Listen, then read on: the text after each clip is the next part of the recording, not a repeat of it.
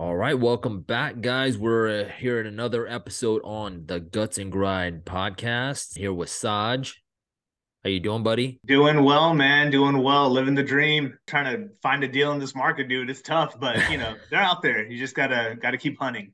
Yeah, it's man. You know the interest rates are not helping. I'll tell you that. It's uh, that traditional financing route that we were blessed with for the yeah. last 10 years is, is kind of drying up in my in my you eyes. know it, it is drying up but it opens up new opportunities right like yeah. I've been following Pace Morby and he's talking about creative finance. I did one creative finance deal uh, earlier this year and so I was like okay that worked. And so if I could do more of those like I feel like we should take advantage of the situation we're in, right? So I don't want to be like woe is me, I can't find a deal. It's like no no, let's just reassess what can we do? What can we make happen, right? You know what that brings up Saj is that I think to us, you know, we're we're so creatures of habit, right? We're like, yeah, oh, we want this same thing over and over. I found this formula. I want to keep this thing going, right?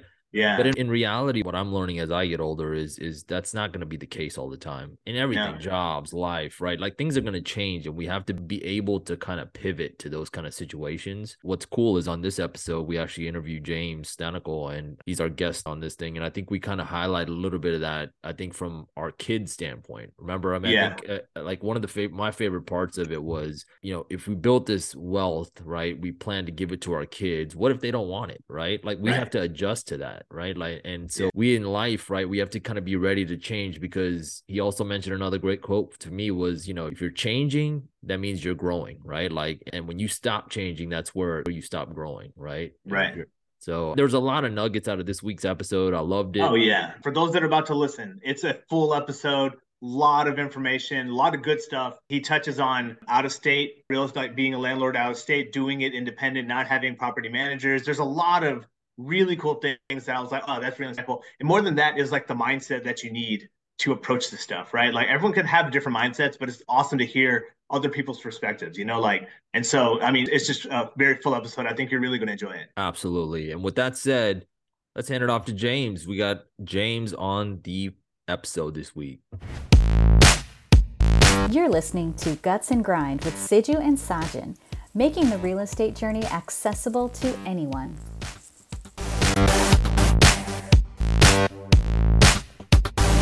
All right. Thanks for joining, James. Welcome to the show. Hope you're doing well. And um, what's a little background on James Thannickal and how did you get into the real estate world? Hey, thanks for having me. Really a pleasure to be here. And uh, I'm looking forward to talking to you guys because I'm sure we have a lot to share. So let's see now. Real estate has been sort of in my family for a very long time. I don't mean to say that I had some grant or something from my parents for years and years and we're super wealthy. In fact, you know, I always think back to the sort of the humble beginnings, but my father, when he first came to the US, always kind of led by example. And one of the things he always said was, Hey, in America, you need at least three jobs. And so he was always doing work and always working a couple different angles. And, you know, as a kid, you sort of don't realize what they do. But I would sort of question to myself, like, huh, my dad, you know, why is my dad putting a lawnmower in the trunk? And, you know, it turned out because he was, you know, while he was at work at the hospital, he was going on his lunchtime with a lawnmower in, in, in, the trunk to go mow the lawn at one of the rental houses during lunch. When we would walk into these homes that weren't ours, and as a kid, you sort of don't understand that, but you know, my dad would open the front door just he opened our house, and we would go into this empty house and we would be fixing stuff and painting stuff. And you sort of start wondering, like, you know, why does why are we doing this? And so over time, I realized that my dad was sort of taking all these measured risks with real estate. And, you know, as a kid, you sort of realize it, you just take it for granted. You think everyone kind of grows up like that. And my father didn't necessarily say, do this or, or, or do that. But over time, it just came this sort of normal thing where I would see him doing different things. And soon I even saw him doing some out of state real estate. And so that really drove me to it's funny, you know, I laugh at myself as I self introspect, but I didn't pay attention to it. Only in looking back, where I was able to realize what he was doing, why he was doing it, the struggle that he must have had for it. But that is kind of how I got into the real estate space. It was one of those things that just sort of happened around me at a small scale, single family homes. My father had, you know, under 10 doors under his name, um, probably at the max, but, you know, had out of state, had, had in state um, plenty of mistakes. We had plenty of times where I would meet tenants and um, there'd be arguments and issues, you know, trying to kick people out because they weren't paying rent. Um, after giving them a long period of, you know, kind of understanding and things like that. It was one of those things that just was around me, never quite paid attention. But luckily, as I got older, I realized, oh, I need to pay attention, start paying attention to why we're doing this, what we're doing this. And so I was able to catch a lot of it. And even though my father passed now, I was able to capture a lot of the essence of what he did and why he did it. And that's been such a blessing for me. And and I'm really happy to talk to you, other folks who kind of have a similar passion for real estate because I think it's one of the best ways to build wealth for your family and just have a lot of fun, frankly. Yeah. James, I, I want to chime in a little. I just want to ask uh, two things. So, do you have a, an idea of why your dad went that route for real estate? It's curious because in our community, there's a lot of uncles and aunties that went that route. My folks didn't. Like later on, when we were older, they did, like for just one property, a house that we lived in. And it was kind of an accidental, like, and we kind of forced them, like, please, let's let's make this a rental.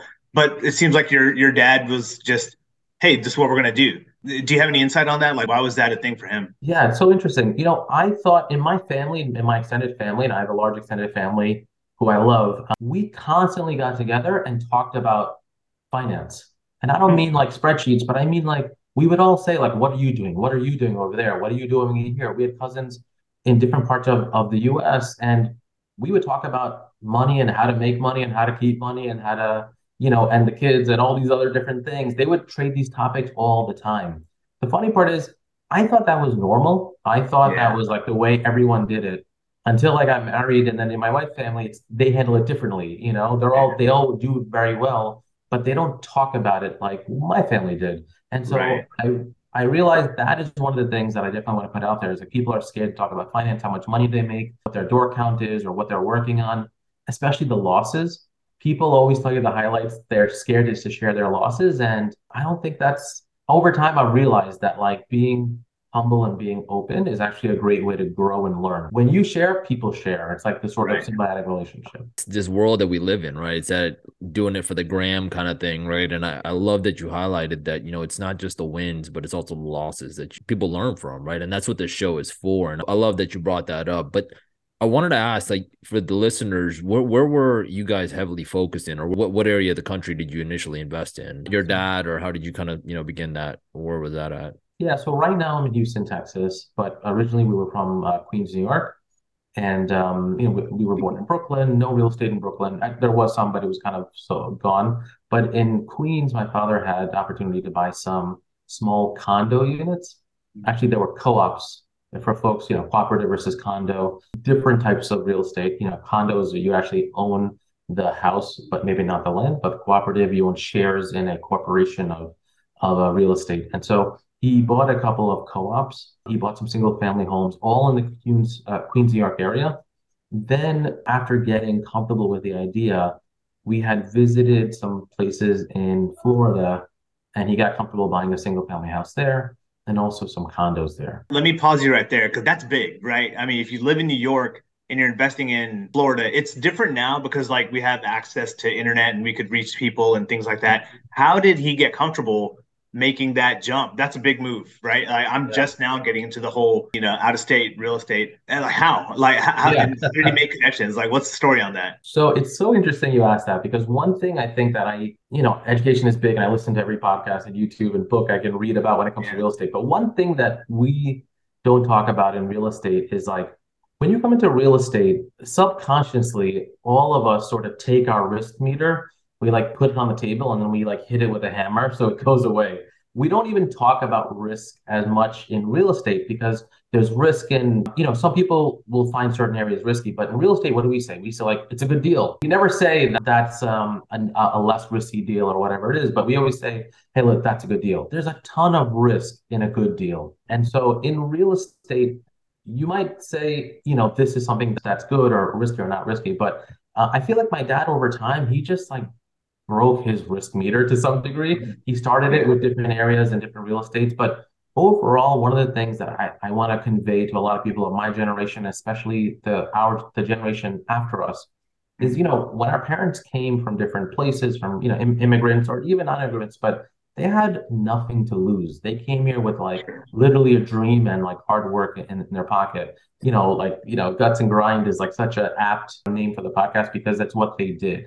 And so they had nothing to lose. And so in our generation, we tend to sort of protect what we saw our parents worked hard for. And so instead of taking risk, we protect it.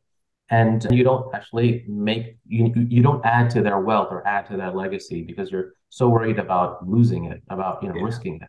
And then our our children's generation, they didn't see anyone work hard. They don't have that emotional attachment, so they will potentially burn it. They'll spend it, they'll do whatever because they don't have any attachment to it. It's money that they didn't work for. They didn't see it being worked for and so they lose it. So one of the biggest things that I think that we can push to all our generations is taking risk, and that's I think why my dad, you know, he didn't know it, but he just wanted to succeed so badly. He was willing to push the barriers, and when he was able to do well with these other real estate projects in New York, he sort of just saw an opportunity because he knew the prices in New York, and then when he saw the prices in Florida, to him it was like, oh, this is not a risk. I can get right. a house for you know eighty five thousand dollars. You know that's not a risk you know, because um, he was buying houses for you know triple that in New York. So right. for him, it wasn't a risk. But you're right, it, it was a risk. But they have no concept when you're grinding for that. You really have no concept of that. You're just moving forward and figuring it out as you go. Sure. That's good, man. Cause like, I mean, I guess like what you're saying, it is perspective, right? Cause in my perspective, it's like, if it's not in my backyard, how do I know it's going to be okay? Who's going to take care of it? What team do I have out there? Da, da, da, da.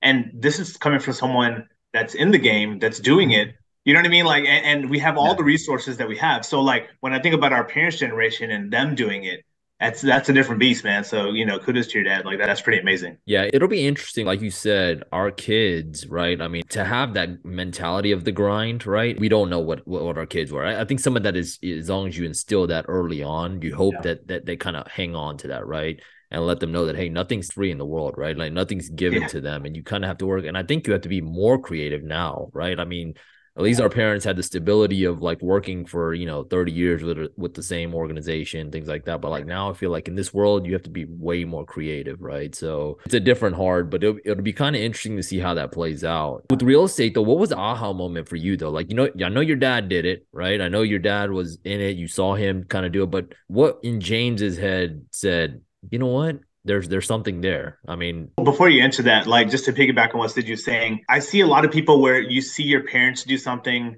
and you either you know latch onto it, but a lot of times you see people like that's not the life I want to live. And mm-hmm. so, just to piggyback on that, like your dad kind of showed that real estate life, right? Like this is what it looks like. And as you mentioned before, as a kid, you're like, why are we doing this?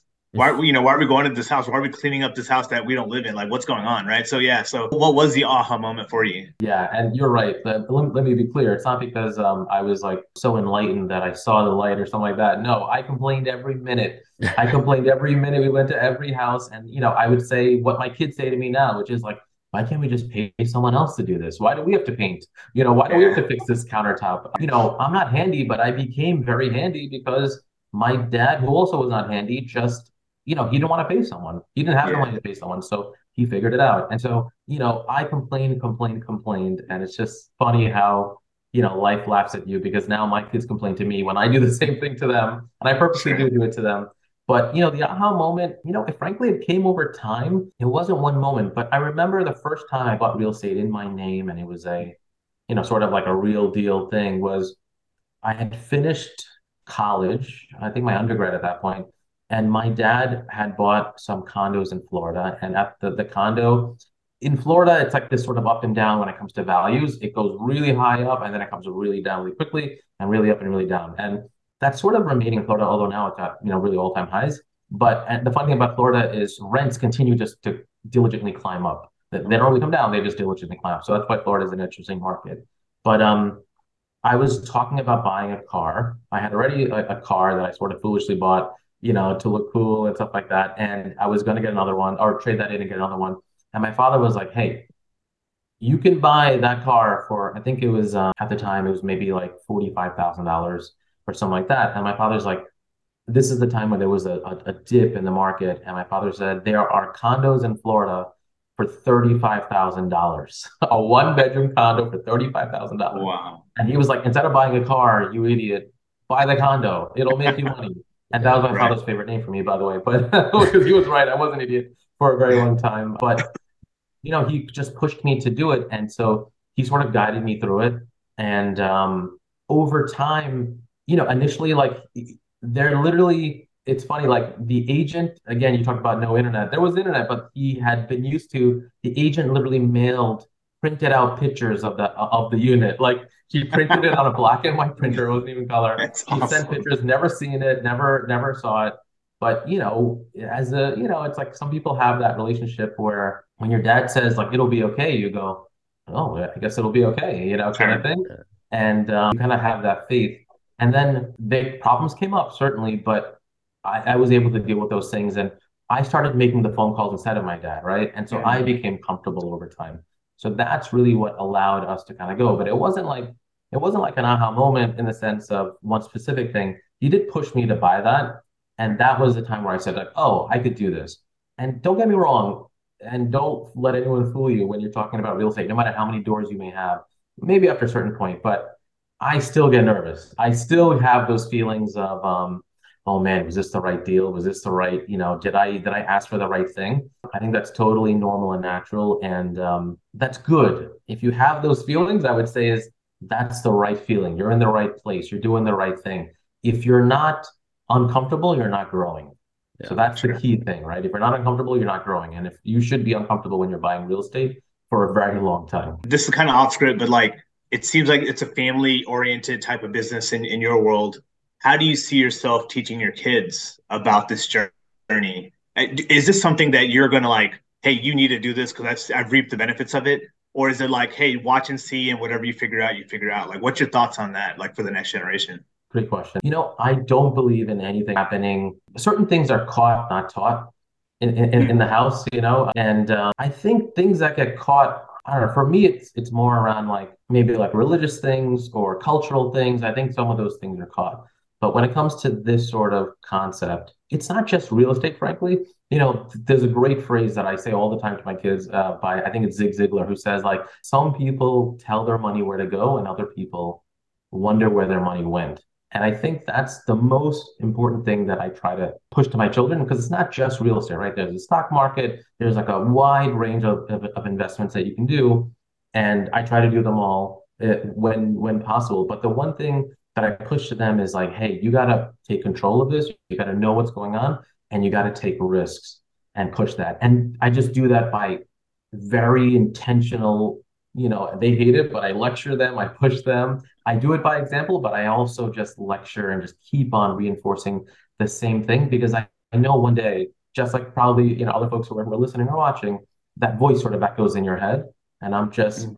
Praying that one of those times will echo in their head. I love that. And I think that resonates with a lot of the parents, right? I mean, I think you're right. It's not just saying, "Hey, taking your kids and pushing them to real estate or pushing them." It's it's understanding the the base functionality of money and what money is as a tool, right? And how does it get you, you know, the next investment or your next income or whatever, right? How how can you get it to work for you? And then from there, you know, you expose the kids to it, and then hopefully one of the kids land on it and they say, yeah, oh wow, that that makes sense, right? And like when you were selling your story, what really kind of I thought was, you know, maybe your aha moment was, hey, you actually physically see yourself buying a building or a condo, right? And then you see, hey, this is where the money's kind of come out of, right? Yeah. Sometimes we can just talk about it and you can go to the rental houses all you want, but our kids will be like, what are we doing cleaning these random homes right? But they don't see the the full fruition of it right until yes. they actually see it in play. And like you said just talking about it and keeping them going on it until they get to an age where they can understand it it'll finally land right? I mean it may not be real estate and it may be but you know it's just kind of understanding that and that's the concept when it comes to money. So that's an awesome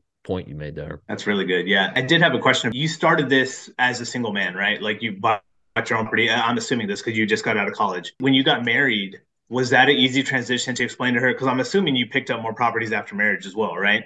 Yeah. And so was that like a huge learning curve for her? Because I feel like for you, you had the wherewithal and you saw it, you saw it as real life. And you mentioned earlier that your wife's family doesn't talk about money like that. And I don't know what their investments are if they're in real estate as well, but what did that look like as far as like, did you have to convince your wife to buy more properties or or was that a struggle? Like unpack that for us a little bit. Yeah. So this is like a concept that I think is like a tough thing for a lot of marriages. Money in general, everyone knows, sure. you know, one of, one of the biggest reasons for conflict and all those things. And it's interesting, you know, my wife and I got married when we were fairly young you know, I think we met when she was 22 and I was maybe 24 or something like that. We got married at 25, 27 and 25. You're right. We bought a ton of properties together. Most of them have actually been together because once you become dinks, right? Double income, no kids, the D-I-N-K, you become, yeah. you know, this powerhouse of profit, hopefully, right? And so we started pulling that. But you're right. She didn't know a lot about it. But the best thing about her was that she trusted me. And the mm-hmm. and one of the reasons why I think she trusted me was because she saw my grind, you know, my like hustle, my like, you know, no matter what, I was going to rub two sticks together and make a dime out of it in some way. And sure. so part of it was just like willing to do anything legal and moral to, to to sort of like make it work. One of the most important things is communicating to each other, but also having a plan. When when I say like this is the plan, this is what we're doing, this is why we're doing it. We need to do this to do this, even if she didn't agree with it, and even if she didn't like it, uh, you know, to her credit, she trusted me with it and was willing to sort of let me go. And that's one of her best qualities, frankly. It's like she will, regardless of her feelings, she always supported. That's one of those important things that I think people, spouses, need to kind of really push each other to be supportive of each other. Whether you agree with it or not, it should be founded in reason and logic. You shouldn't be if it's something where someone's chasing like a random investment, that's a different story. But right. part of it, like there was a little bit of track record. Right? She knew my family was in real estate. She knew that we had some experience with it. So part of it was just like trusting and saying, "Oh, I, I guess he knows." Little does she know that I was just making it all up on the fly and just had you know confidence and sure. and uh, a little bit of faith. But I do think that the track record does help, right? Like even if you're like a newbie and you're trying to get into the game, and you have no experience in real estate, if you're good with your own money and you prove that to your spouse and you say, hey, like I'm a good steward of this, then it's easier for her or him to trust you for the next step, right? Like say, hey, we want to take a bigger step. Let's go on this journey together, right? Like it's very easy for people to hear some certain things be like, oh, it's easy because you have a supportive wife or a supportive husband. Like, and you know, to a certain extent, yeah, that is a, a nice little benefit, but there's background work that's happening. Like what you've done before marriage mattered. The history that your dad generated for you mattered, right? Like all that stuff built you to be who you are to make it yes. easier for her to trust you, right? So all that stuff matters too. So like if anyone's listening, I want them to realize like, hey man, like you have to take ownership of yourself and say, hey, I need to get my own personal finances straight to be able to prove it to the people around me to make bigger steps, right? You know, she saw me like I was so frugal about everything I did because I had a goal. You know, I never got a drink when we got lunch. You know, I never I like cut meals into two because I didn't want to, you know, spend too much money on food or, you know, I was constantly trying to find ways to like save money and also make money. And so she saw that, you know, she she knew it wasn't just talking, right? Like I wasn't saying one thing and then buying the latest, you know, PlayStation, you know, or something like that. Like I didn't have any of it because I didn't want any of it. It didn't, right. you know, my friends used to always make fun and and I still laugh about it now, but like I don't even watch sports really. You know, like even in her match, you wouldn't I wouldn't be spending money on on going watching games or going to games or, or anything because my father used to say if I ever watched a game on TV, he would say they get paid to play, you don't get paid to watch. right. So it's like you know, it's like this like you know very thing. It's like hey, they're getting paid to do their job, but you're not getting paid to watch them. So you better right. do your job. So it's kind of like to your point about building yourself up. I think that's a really incredibly point that I just, you know, definitely want to pause on because it is uh, such an important thing to, you have to, you know, um, walk the walk and not just talk the walk, you know? Yeah, yeah. No, I'm a huge advocate of that. As you were saying it, I started thinking like there are people out there that struggle with how do you convince the person that's in your life because it is a big commitment like you said like any property you purchase, no matter how many you purchase, there's still that knot in your stomach of like, is this the right move? Am I dumping a bunch of money into a property that's going to be a bust? I mean, you know, you really don't know until you're in it. Well, you kind of, you know, you kind of know, but yeah. you still don't know, right? The feeling is still there, right? Right. Um, and so it's just something that you, we need to be mindful of, right? Because the people around us need something to believe in. It can't just be a blind, all right, man, you've been throwing away money on Jordans. I guess let's buy a house and see what happens. You know what I mean? Like there needs to be some right. type of precedent set and let's put it in the truth out there. You need money to make investments anyway. So if if you're not, you know, it's I'd be lying to you tell you if you have no money, I mean, you can't do stuff. I mean, you probably can, but still, you want that practice, right? It's how you manage yeah. your business, right? So if you can't manage your personal business, it's gonna be tough managing, you know, an actual business, right? If we could touch a little bit, James, on your portfolio today, what does that look like? Are you are you staying local to Houston? Are you focused in New York? If you want to dive into a deal, that'd be great. I mean, for the listeners, it's usually helpful if there's something in your mind. But yeah, just kind of just give us a little little background on what the empire looks like today. it's uh not quite an empire, but um we do have multiple properties in, in multiple states. New York, Florida, and Texas is where we focus. I love New York, but although I am eventually do want to get the properties out of New York just because it's becoming less landlord friendly, and so I, I do want to focus more in Florida and Texas, where it's a little more landlord uh, friendly when it comes to issues. But you know, a couple of properties between homes and condos as well, so kind of uh, a mixed bag there. And actually, recently in the last last week, we actually closed on our first commercial property. First Congratulations! Thank you, thank nice. you. You know, still it's plenty of issues going on there can't get the power on for three weeks because there's like a commercial permit process and but oh. this is why frankly we did it because we had gotten success in single family homes and um, and apartment units. And um, we've never done a commercial property before, so we want to try that and see where it goes. Certainly learning a lot. You know, diving into a deal. Actually, before you dive in, could I ask a question? You said single family homes, apartment units. Does that mean you have complex uh, apartment no, no, complex? Yeah, sorry, no. It should be units within a complex. Units, units within a complex. So single family homes, units within a complex.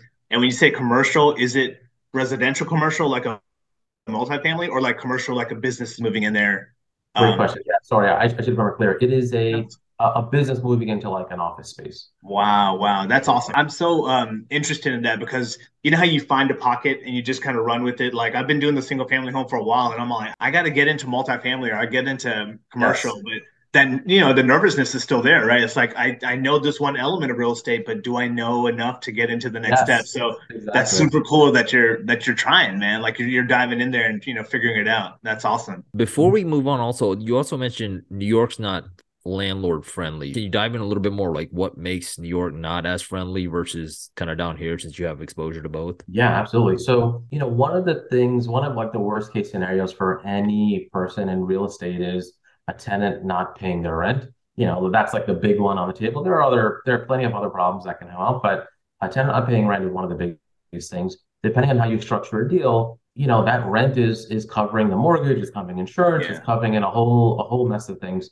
And so, you know, it's important to get it rented as soon as possible and have it rented as often as possible, you know, every month, all the time. And and one quick diversion I'll say is I know a ton of people who who do this thing where they price their unit really high or their house really high because they want like they like the top of the market. I never do that. I always put it like at least $150 lower than the average rate, maybe even $200 lower in the first year, just to get someone in because it's better to have it rented at a lower rent than it is to have it empty for two months and then have it rented at a higher rent. You're not going to make your money back. The extra $200 that you might save, you lost in the first two months anyway. So um, now after it's rented for a while and you can put in your lease to say you have to give me 60 days notice and let me show the unit for at least 60 days before the person leaves then you can raise the rent because you have 60 days now to find someone show the unit find someone and things like that. So when you're first leasing out a property get it in low. Your numbers should be managing that low number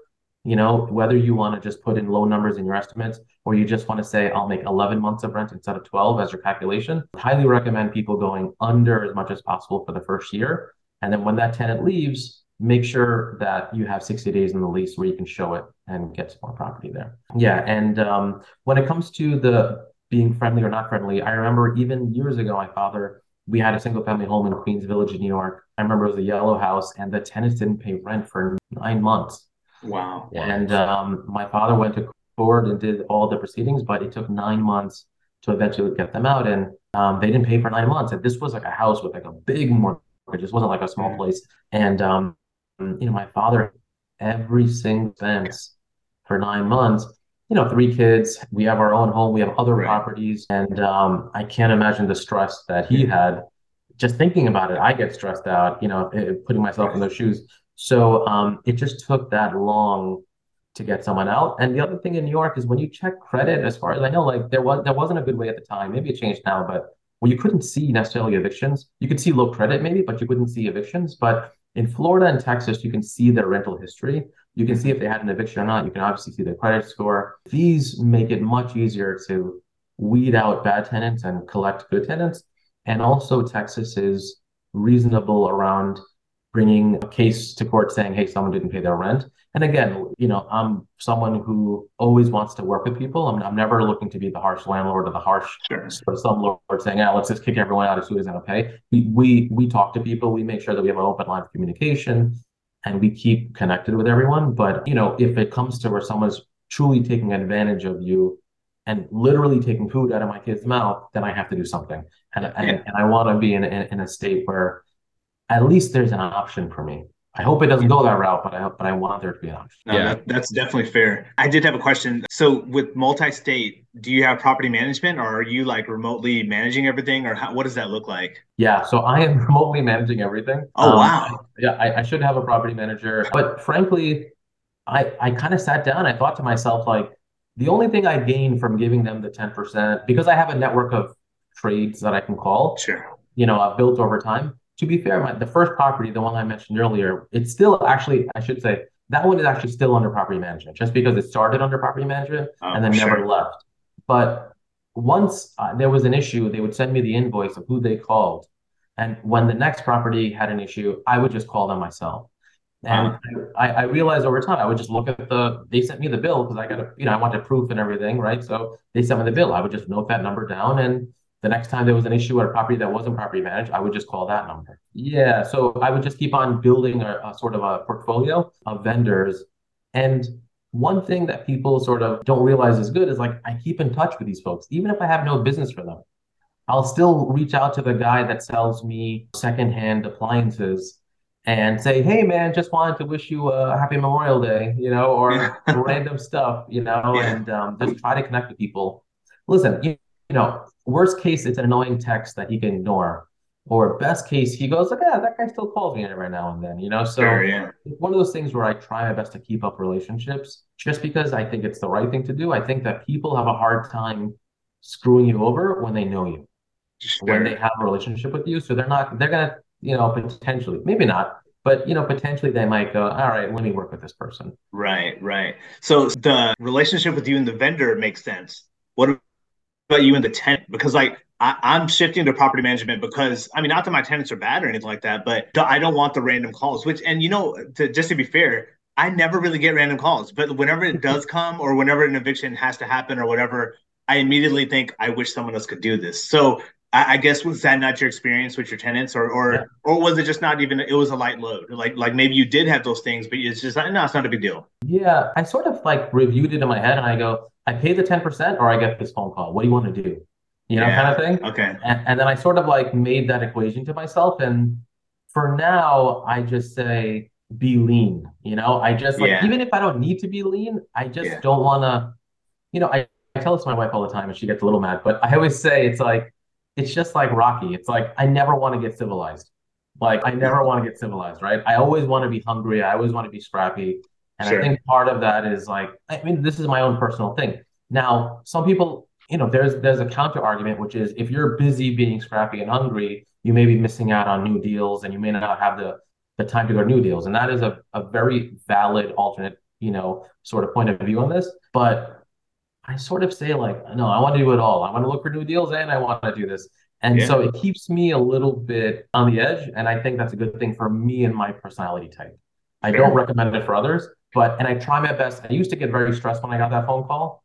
Yeah. Now I sort of like have gotten a little bit better about like not projecting that stress on my family and not um doing it to myself, which is a real thing, by the way. You know, like you're stressed about this, and then you kind of yell at kids or you snap at someone. You know, controlling that is hard. I'm not perfect at it at all, but I think for me it works. It keeps me on the right path, if that makes sense. No, it's cool to hear this perspective because you know everyone has different angles of why they do what they do. So it's awesome to hear like, hey, I have the bandwidth to do it all. I could acquire more properties. I could also manage the ones I have, right? Like, I mean, that's that's awesome to hear. That's good stuff. On Instagram, you just see all this like, oh, it's so easy. I'm just doing nothing. I have the property manager. I have the property manager do it, yeah. and it's like this sort of like concept that people think it's like, oh, you know, it's like no stress. But I feel like there people you have to be real and say like, no, there is stress. When you get that phone right. call, there is hundred percent stress, you know. And yeah. when you someone's fixing your stuff and they're in another state, you go like, did it get fixed? I don't, I don't know, you know. But yeah. then you learn how to get,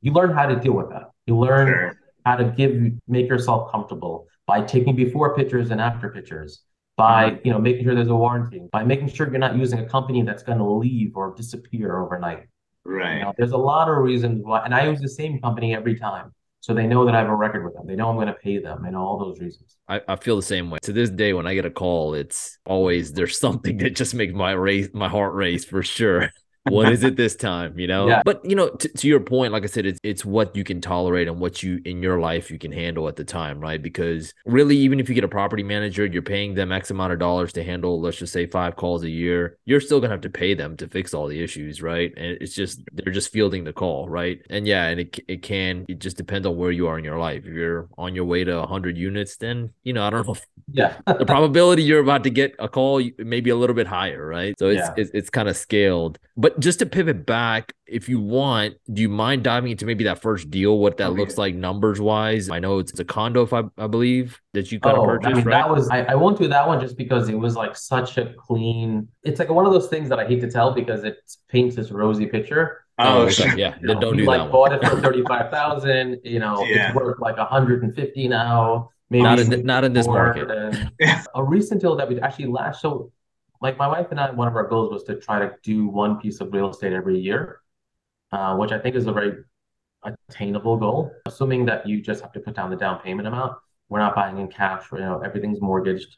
But the idea is that we we try to save a down payment's worth every year. So this year was a commercial property. Last year was a residential single family home in Fresno. And for folks who are who are listening, Fresno is um, near like Missouri City and in, in, Houston, and just after Fresno is Manvel and Alvin and some of these and Pearland, I, I believe. I'm still learning the areas here actually, but uh, one of the reasons, by the way, that I looked in Fresno was because you know purely by some experience and a little bit of bed, a little bit of gambling, which is you know Missouri City is a very nice area that's like very built out and being built out, and then next to that is Fresno, which was like kind of built out but not quite.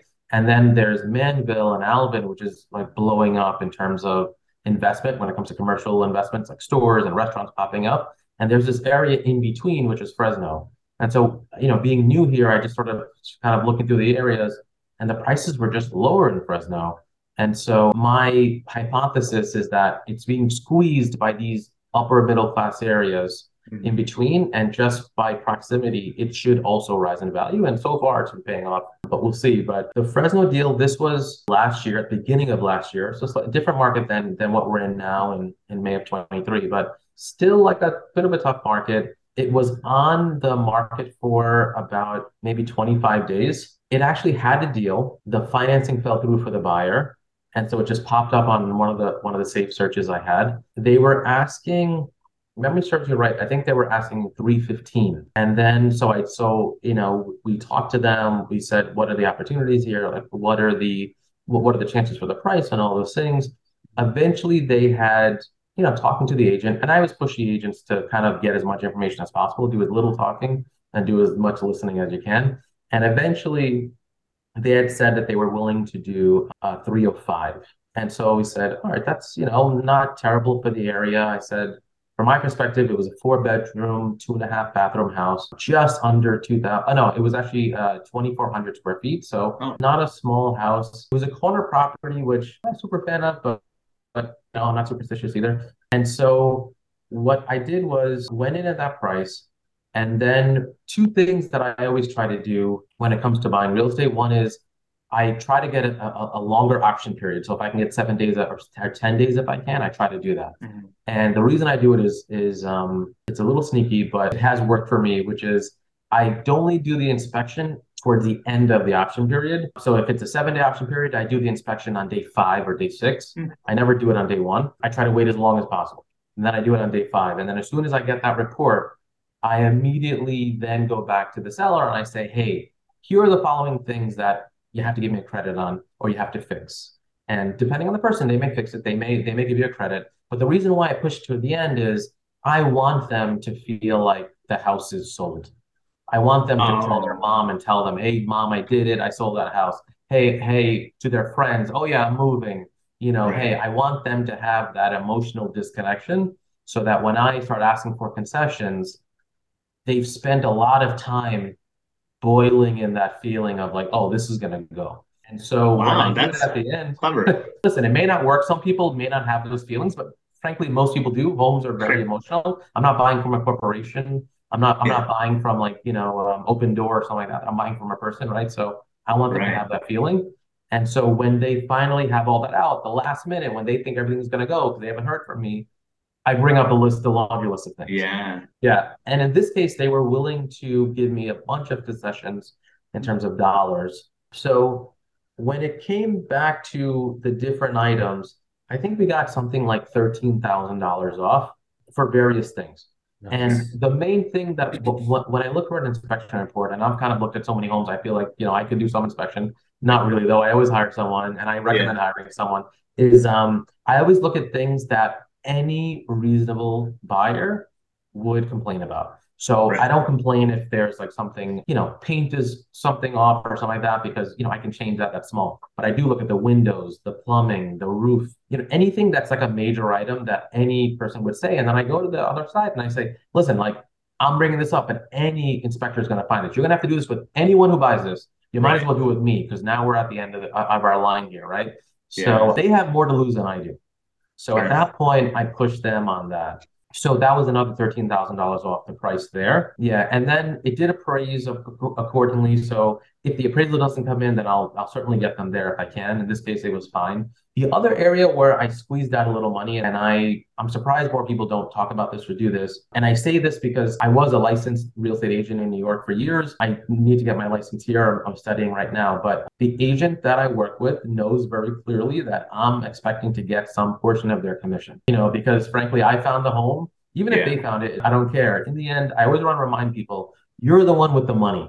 So you're the one with the power. You know, you're the one walking in with a 25% down payment. Right. You're the one with the power. So start throwing your weight around. And so, you know, I'll talk to the agent and say, listen, I need some of your commission back. And some agents are cool with it, some are not, which I totally get and understand. As an agent myself, you know, I could see both sides of that equation, but I only work with an agent who's willing and knows. Now, to be fair to them, I'm doing a lot of the work. They're not doing some of it, right? I'm finding the homes, they're finding the homes. We're kind of working together. And this right. one, I found it myself also, but I make sure to get a certain percentage back from them that adds another, you know, decent thousands of dollars off the price. Right. And so when you look at the final cost for me, it's well under the 305 that I started with, right? It's it's, nice. it's you know almost twenty thousand dollars less than that. So now I have this like safe. So I'm walking into the deal. Hopefully, I'm doing all my numbers on. I'm doing all my calculations on 305. But when I actually look at the closing costs, I'm hoping that I'm under there, and that's always sure. my goal because you know, it, it's important to say like most of the money in real estate is made on the buying side. If you're buying a great deal, that's where you're getting a great opportunity. You're making it on the selling side if you sell it for appreciation, all those things, but it, it all happens at the buying side first. If you buy it for a great deal and then it appreciates, even better for you. So I always say you got to squeeze out every penny when it comes to the buying side because you know that's where you have the most opportunity and you can throw your weight around. Because you know you're walking in with that big down payment work it, work it, work, and make sure you work at everyone with it, you know, with their mission and with their sort of, you know, inclusion. But to be fair for the agent, the agent showed me, you know, five houses and made that much money on the closing that they did maybe three hours of work, right? So I don't feel bad. They don't feel bad. Everyone's sort of happy. Right. But I, at that moment, I need that money more than they do. Yeah. To piggyback on that, so where do you typically get your deals? Is it all on market, or are you doing any wholesalers, or like what are you doing? Mainly, it's been on market. I do look at wholesale deals, and um, I do, you know, I would love to get into one, but I just haven't found the right one. There was one actually recently in Fresno that looked like a killer deal, actually. Mm-hmm. But you know, going back to communication with spouses, like my wife told me specifically, no more houses this year. So I said I'm passing on that one. sure, that's fair. That's fair. Yeah. What are you renting that for, and what's, oh, your, yeah. what's your monthly note, if you don't mind? Just just so we can see, are you making like cash on it, or yeah, what's, yeah. what's that kind of look like? Yeah. So the rent for that unit is twenty two hundred. So it's a pretty good thing. I didn't come prepared with the numbers, but my cost is slightly over half of that. So I'm probably somewhere around like 14, 1500 all, you know, for the mortgage, the insurance, the taxes. Wow. Um, you know, things like that. I'm somewhere around there. That's really good. I mean, it's, yeah, that's, so a, that's a really good cash on cash, right? Yeah. yeah. If it's including your insurance and mortgage and taxes and all that, yeah, that's a really good deal if it panned out. I, and you got it early last year, right? So interest rates were pretty, pretty rock. Interest rates were just, it was just a sin not to buy, you know? So it was just like, I had to do something. And that one, I think that one came in at um, under 3% that mortgage. So it was wow, just like, wow. yeah, exactly. It's like, you know, one of those things I know for everyone everyone listening who doesn't understand, when you get into real estate, you'll understand. You know that yeah, was yeah. that was one of those things deal. where I wish I bought more. That was my only regret. Well, cool. Well, uh, thanks for sharing that one with us. As we kind of wind down, what's the next three years or one year, or what does that look for like for James and like in the real estate business, whatever it is, right? I mean, what's that look like for you? You know, as I think about the future, a lot of it is going to be, I do want to keep growing and moving as much as I can. This commercial business, I feel like I'm I'm sort of focused on this right now, and and you know I kind of want to kill what's in front of me and just focus on that. And after I get a little comfortable with this and get this moving along, then uh, I, I really want to start focusing on just the next deal. You know, not thinking too far ahead, but just focusing on sort of what's in front of me. I do really want to focus on making sure that like I'm not chasing the dream for like living the dream in some way. And so I, you know, spending time with like my family and and sure. focusing on on getting as much as I can hands off and, and do some of those things I, I would like to do to some degree. But um, you know, this is what I enjoy. You know, this is something that I think is like that concept of never being comfortable is like the most important thing that I sort of keep thinking about. So when you say planning, it's like um, for the next three to five years. To me, that's like I'm planning because I want to be more comfortable. I want to set up something. But for me, it's like no, I'm not thinking about that. I just want to kill everything in front of me right. for as long as I can, and then wind it down. One thing I have said to friends and family is like over time, don't get me wrong, there is a lot of stress in real estate. And I, I used to work on, on, Wall Street and financial services for a long time before. Now I'm in healthcare, which is what I do during the day. But one of the most important things when it comes to financial planning is uncomplicating your life as you get older. And so one of the most important things that I want to do maybe longer than two, you know, three to five years, maybe more 10 years and 15 years is I do want to start liquidating some of this real estate putting oh. it into actual cash and just having that money work for me, just, you know, in, in a very safe sort of thing, because over time, money and properties complicate everything. As you you don't know what's going to happen to you in the future. I don't want my you know something happen to my family something happens to me and then my family has to deal with it my kids are may not be ready for that my wife may not be ready for that. And so i think it's my responsibility to reasonably wind down and uncomplicate my our finances to a place where it's just purely automatic. They have something to work with, but they're sort of like a float. They just have like a little bit of float. They can do what, what they want with it from there. And then, you know, my my family will have to decide how they want to do it. But mm. uh, I think that's sort of like a gift I can give to them of not giving them necessarily a burden. I have the heart and drive for it, but that doesn't mean that they will. I hope they do. And I'm going to work very diligently and intentionally to give them that drive every day. And listen, I say that, but if my son or daughter says, don't sell it, please give it to me, sure. I'll manage it, I'll be so happy. so is the idea that because you're saying wind down, that's more of a courtesy to your family in case they don't want the burden, right? But but you actually see it as like no, hold it for as long as you can. Oh, you still see that as a benefit, right? To hold oh, 100%, can, yeah, right? I want to hold okay. it as long as I can. But yeah, I also no, think at certain age levels, you sort of mm-hmm. have to like you know come to that sort of check of like hey i'm not going to live forever. Let me and you don't know what's going to happen right? So sure. so like you you kind of want to like plan ahead. No that's fair. I, i've never heard it that way. It's actually very insightful for me to hear because in my mind i'm thinking buy until you die and then let the kids you know like and, and build a system around it to where they don't have to really manage it. But at the same time there are burdens like you said like it's still property and they, it's going to be in their yeah. names in a company name that they own and blah blah yeah. blah so th- there's a lot of things to figure that's, out but yeah that's yeah. that's awesome and even in spouse like money can you know c- cause divides in spouses and it can also cause divides in your children right if you have multiple sure. kids and they have to agree on what to do with it one may want to sell it but one may want to keep it then right. well then who's the tiebreaker there if you're not around you know. And do you want to put that on your spouse? You know, now they're the bad guy, the good guy. To me, it seems like the cleanest thing is to like uncomplicate. You know, just uncomplicated, put it in a fixed rate annuity, let it yeah. pay you every month. And, you know, not me, but if you have millions of dollars at 4%, 5% annuity, that's a healthy salary that you can live on and, yeah. and sort of enjoy. So um, that's sort that's of a great plan. Yeah, that's a really good plan. That's awesome. Uh, just to throw it out there, if you had to start all over, what would it look like? Would it look like the same trajectory, or you know, you have the knowledge you have, but none of the houses or anything like that? What would you do?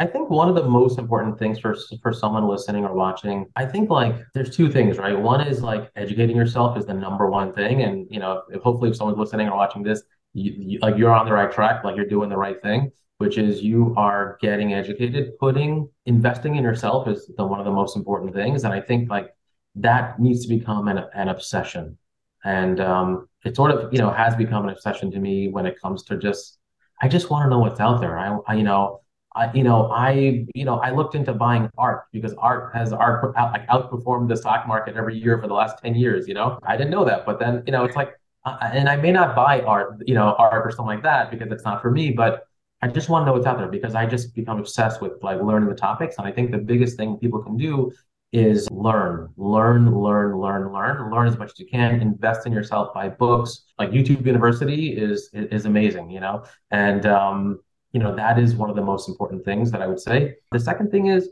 you know, going back to how we started, which is like you gotta like put your risk on the table and hit it with a hammer and yeah. take a little bit of risk. You know, one of the things that I when you start learning about real estate, you you realize very quickly that you need to talk to people about real estate and become find people that are kind of in it or doing it. And so I would say it's like start the conversations with your own family, with your own friend group, find people who are into it if people are not in your friend group who are into it, you know, find other groups of friends that you can also meet with. There's real estate meetups, there's Facebook groups. Just mm-hmm. like start getting into the lingo, learning all the acronyms, learning all the little sayings and things. I think that's important. When you have people you can talk to about it, you sort of re- start reducing your fear, right? You know, there's like two types of fear that I think humans have. One is like, I'm scared to get on a bicycle because I might fall. And the other fear is like, I shouldn't touch the hot stove because it's going to burn me, right? That fear is still good. You should keep that one. But the other one, the more you start talking to people, you start getting more confident to say, all right, let me get on that bicycle and see what I can do. So right. I think educating yourself, talking to people around it, I think are the two critical things. And then just doing it, knowing that, you know, taking that risk is some is I think is the hardest thing. People just don't want to do the work and the risk.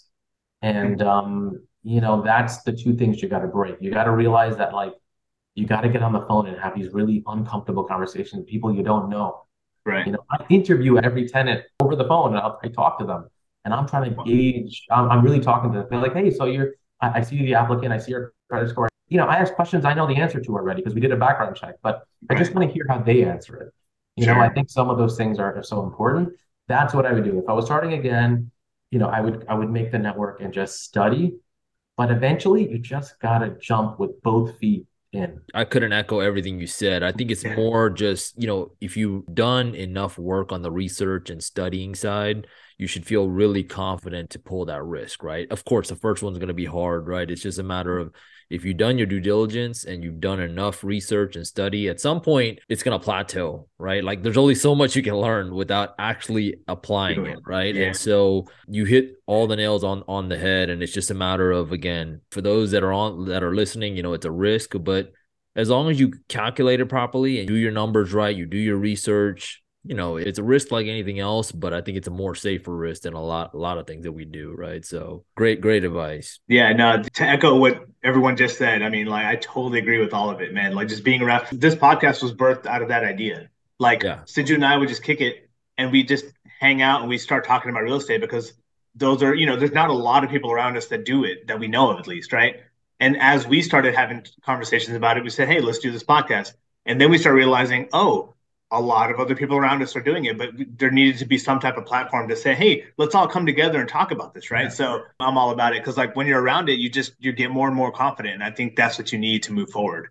Yes, absolutely. Well, well thank you so much, James. Dude, we got so many nuggets out of this one. This was a really yeah. good episode. I think just even for us, but I, I know for sure our listeners too. But you know, if you want to spot off uh, Instagram handle or how anybody can get a hold of you, feel free to, or we can definitely put it in the show notes as well. Yeah, actually, I'm I'm actually really proud. Recently, I did something that I started for my talking about our kids, um, writing stuff down, some of the things that I think about this, and I actually wrote um, a book. It's called um, uh, Personal Finance Made Practical. It's available on Amazon.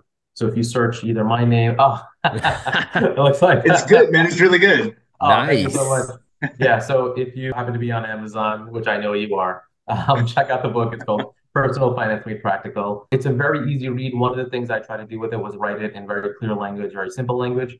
Frankly, I wrote it for high school kids, college kids, folks who just don't need to get into the details right now. I feel like there's a lot of books that either are yelling at the younger generation for buying too many lattes, or there's other books that are like more like textbooks.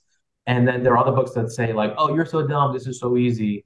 And yeah. there's no book to just talk to people about like very practical, reasonable. Uh, you know, I, I say in the book, it's like I'm you're not going to be a millionaire reading this book. It's just to make your life a little bit better. If I could comment, because like I, I didn't finish the whole thing, I'm still reading through it. It is an easy read, and it's more mindset. It's trying to get you know readjust because I, I, feel like the, even if the world doesn't tell us, we just kind of assume this is the way the ball rolls and yes. it's not always true, right? And we need to change our mindset to say, no, this is how money works. And you can make it work this way, you can make it work that way, but we really just have to open your mind to it, right? And so I feel like your book does a really good job. So far, what I've read, I'm like, okay, cool, man. It's like, like you said, it's very easy to read, and like if you're if you're on Amazon, you're looking for a book, definitely uh check it out. Awesome.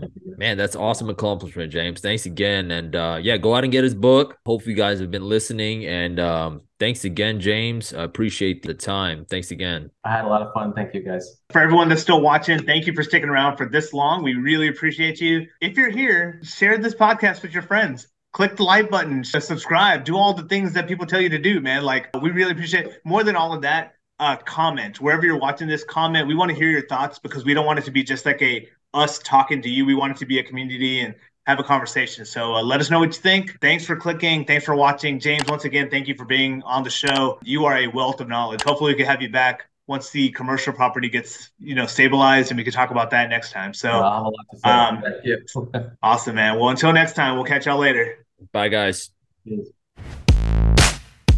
Thanks for listening to Guts and Grind with Siju and Sajin.